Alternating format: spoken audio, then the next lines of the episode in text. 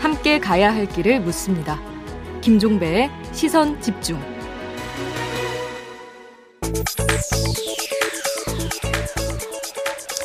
네, 국민의힘 김재원 최고위원과 함께하는 정치 견제학 시간입니다. 어서 오세요. 안녕하세요. 네. 이 질문을 안 드리고 넘어갈 수는 없는데 윤석열 후보가 전두환 씨가 군사 쿠데타 5.18 빼고는 정치 잘했다라고 발언했을 그 엄청난 후폭풍에 시달렸는데 그 와중에 위원님께서 부동산과 원전 정책만큼은 전두환에게 배웠으면 좋겠다라는 말씀을 하셨습니다. 왜 이런 말씀을 하셨습니까? 이제 우리 후보니까요. 음. 우리 당의 후보는 누구든 이제 보호를 하는 것이 당 지도부 일원으로서 뭐 당연한 역할인데 네. 어, 우리 전두환 전 대통령 치하에 고등학교와 대학 다닌 저 같은 경우 참 그 시절이 암울한 시기였다. 네. 그런 전제 아래 음. 어, 그래도 이제 부동산과 원전 대책은 워낙 문제 문재인 대통령이 못하는 음. 가장 큰 어, 그런 분야니까 이 분야를 좀 이야기하면서 음. 윤석열 후보 어, 발언에 물타기를 좀 한 건데 네. 뭐 효과도 아니, 별로 없이 위원님께서 본인 입으로 본인 발언에 대해서 물타기라고 성격 규정을 해주시면 됩니까? 뭐 사실 그렇게 이제 공격을 받았죠. 근데 사실 어 우리 후보를 보호하는 것도 우리 저 당 지도부 역할이거든요. 알겠습니다. 근데 그 윤석열 후보의 그 발언이 엄청난 후폭풍을 몰고 왔던 이유는 수많은 사람을 학살하고 정권을 잡은 독재자에 대해서 공과를 논하는 것 자체가 어불성설이다. 이런 문제의식인 건 알고 계시죠? 그래서 이제 공과의 문제가 아니고 음. 그 하여튼 조금 다른 음, 저 어떤 측면에서 이야기한 것 같은데 네. 전두환 전 대통령에 대해서는 역사적 평가 차원을 넘어서서 음. 지금 현재 어, 피해를 입은 저 분들이 실존하거든요. 어, 그럼요. 예, 그렇기 음. 때문에 음. 뭐 언급을 하지 않는 것이 옳다고 봅니다. 알겠습니다. 그냥 넘어가겠습니다. 저희 이 자리에서 몇 번 그 짚은 적이 있는데 이준석 대표가 당 대표 도전하면서 내세웠던 공직 후보 자격 시험 있지 않습니까? 네. 어제 최고위원회에서 의결 했습니까?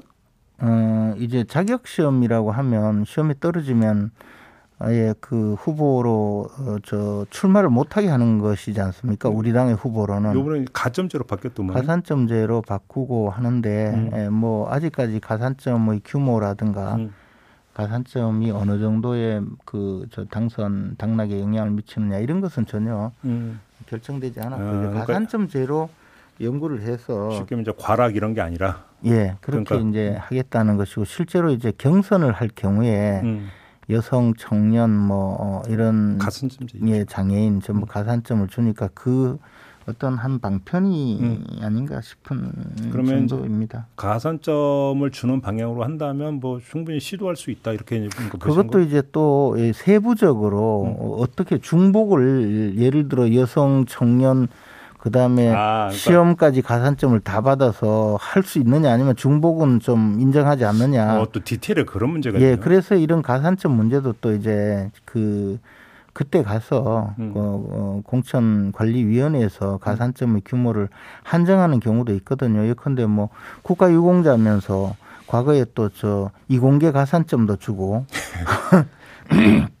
그렇게 해서 뭐 가산점이 어, 본점수보다 훨씬 높아져 버리는 음. 수도 있거든요. 그리고 아. 그런 것은 이제 어, 맡겨놓는 거죠. 음, 아, 그 문제까지는 아직 정리가 안 됐습니다. 전혀 이제 이제 자격시험이 아니고 가산점 제도로 음. 연구를 해서 어, 음. 하겠다는 그런. 근데 그러니까 저도 처음에는 이제 자격시험에서 이거 어떻게 하겠다는 거지 했는데 어제 나온 거 보니까 전부 이제 정당법, 정치자금법, 지방자치법 어찌 본다면 그 지방선거 출마자에게는 반드시 숙지해야 되는 법률들이잖아요. 그리고 법률의 테두리 안에서 활동을 해야 되는 거니까.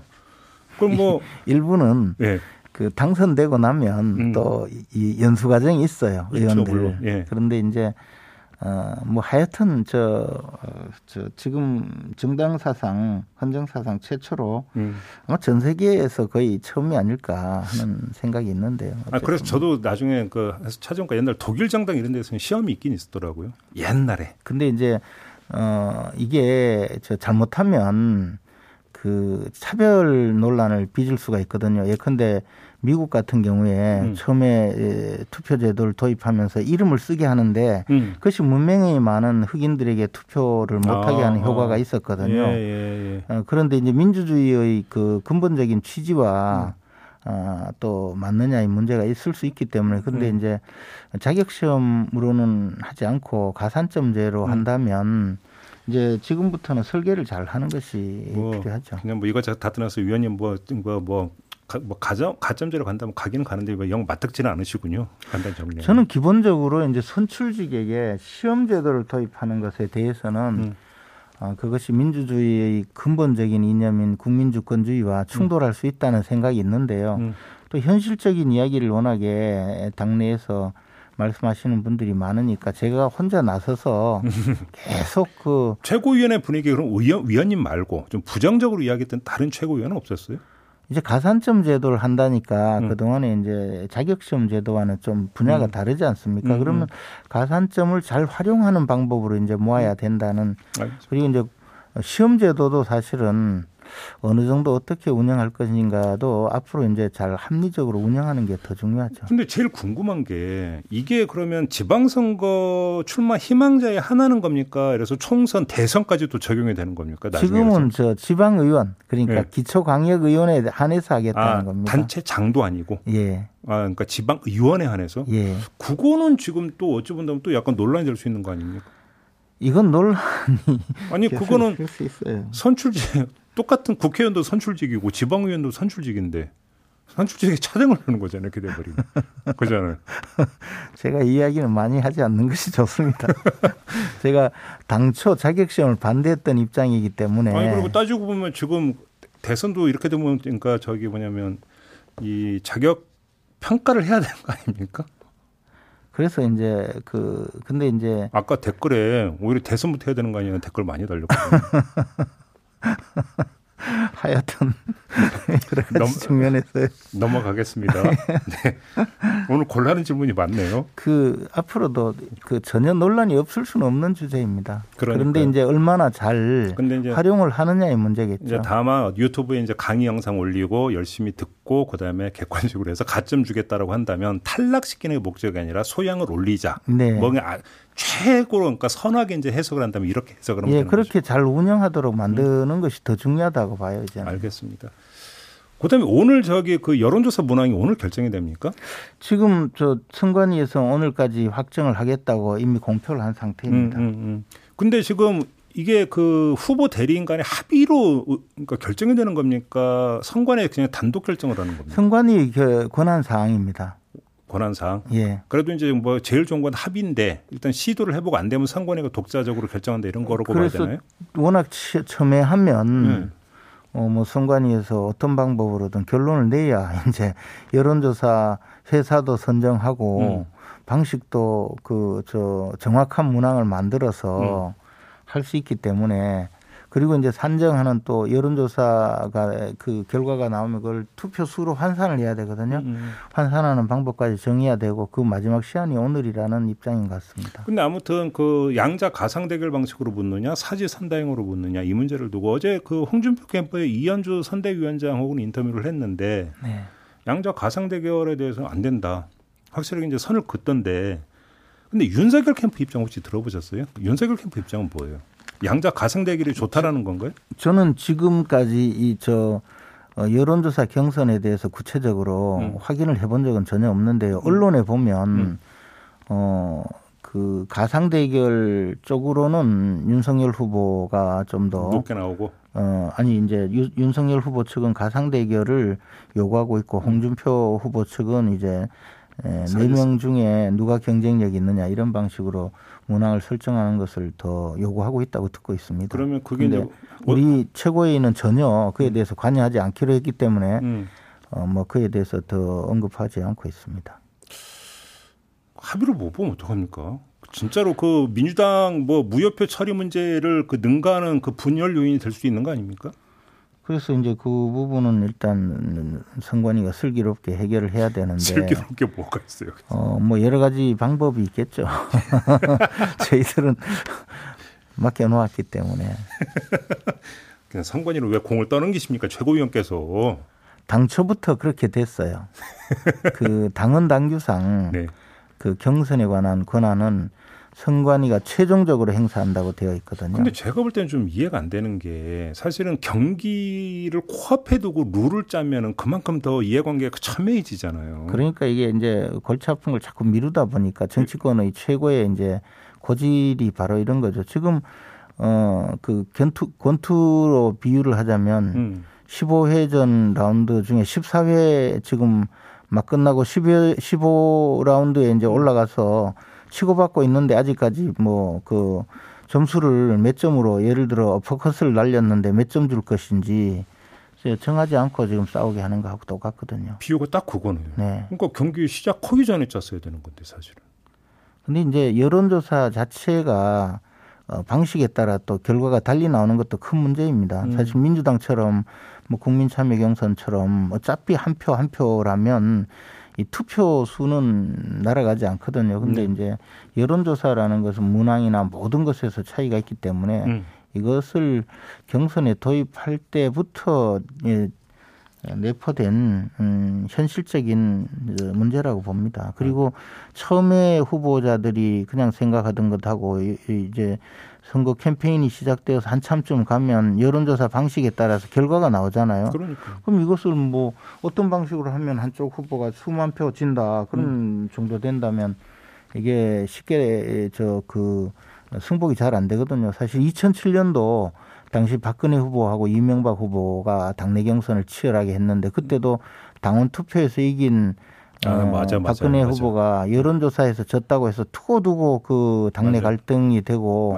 뭐 가처분 소송도 음. 있고 저는 그 현장을 목격했기 때문에 음. 그리고 어떻게 보면 당사자이기 때문에 여론조사로 당내 경선을 하는 것은 지극히 위험하고 음. 그 경선에 참여한 분들은 승복이 잘 안 되는 방식입니다. 음. 뭐 근데 어차피 뭐 지금 되돌릴 수는 없는 네, 거고. 지금 뭐 지금 그냥 지나가야 됩니다. 음, 뭐 마지막으로 이것만 좀 여쭙고 마무리할게요. 지금 이준석 대표가 이제 그 김종인 그 선대위원장 시나리오를 이야기를 하던데 현실화 될 수 있다고 보십니까? 근데 이제 김종인 위원장은 이제 우리 당의 그 어, 어 선거 대책위원장은 중앙 선거 대책위원장은 그 당선된 후보가 결정하게 돼 있어요. 어. 그러니까 결국은 윤석열 후보가 되느냐 홍준표 후보가 되느냐 여기 달려 있는 거죠. 홍준표 후보가 선대위원장으로 모실 일은 거의 없다고 봐야 되겠죠. 또 뭐 전혀 또 다르게 지금 저 홍준표 후보께서 과거에 어떤 진영이 있었던 뭐 어떻게 했던 상관없이 다 받아들인다는 입장이기 때문에 어떻게 음. 보실지는 몰라도 아무래도 근데 뭐 홍준표 후보가 그 해주세요 한다고 해서 또 김종인 위원장이 받을까요? 그래서 뭐 어쨌든 저 어, 그것은 이제 대통령 후보가 결정하는 사안이기 때문에 음. 이것을 저 지금 당에서 이래라 저래라 어, 월가월부하는 것은 그 현실성은 좀 없습니다. 알겠습니다. 오늘은 이렇게 마무리해야 될 것 같네요. 고맙습니다, 네, 고맙습니다. 위원님. 네, 지금까지 국민의힘의 김재원 최고위원과 함께했습니다. 날카롭게 묻고 객관적으로 묻고 한 번 더 묻습니다. 김종배의 시선 집중.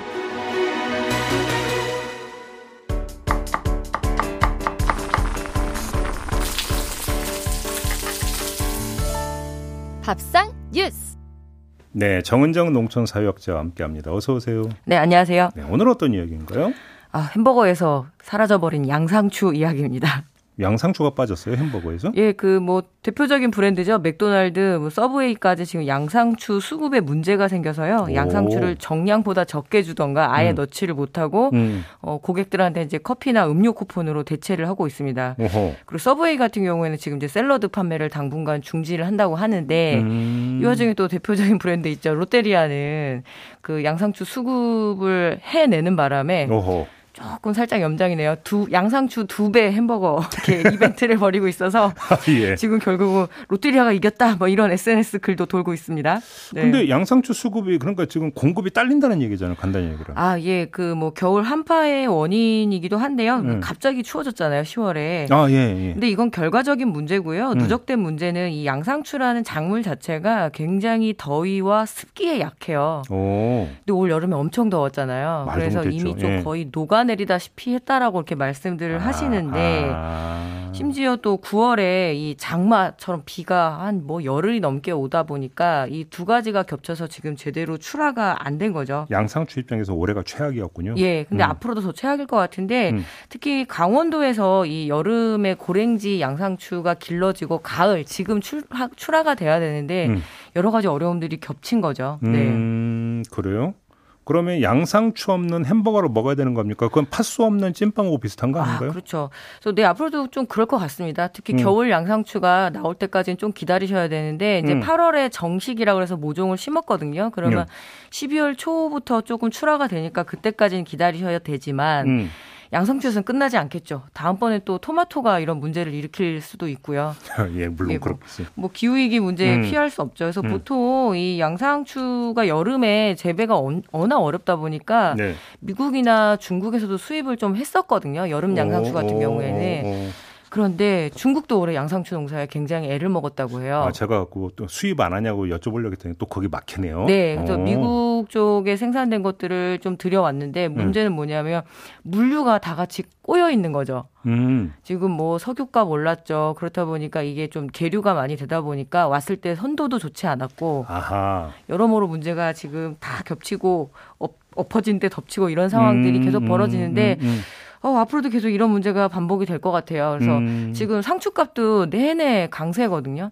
특히 이런 날씨에 엽채류가 좀 약해요. 뭐 상추라든가. 아, 제가 지난 주말에 제육 쌈밥 먹었거든요. 네. 근데 역시 쌈채소가 약간 줄었더라고요. 예, 리필하셨습니까? 그럼 센스 없는.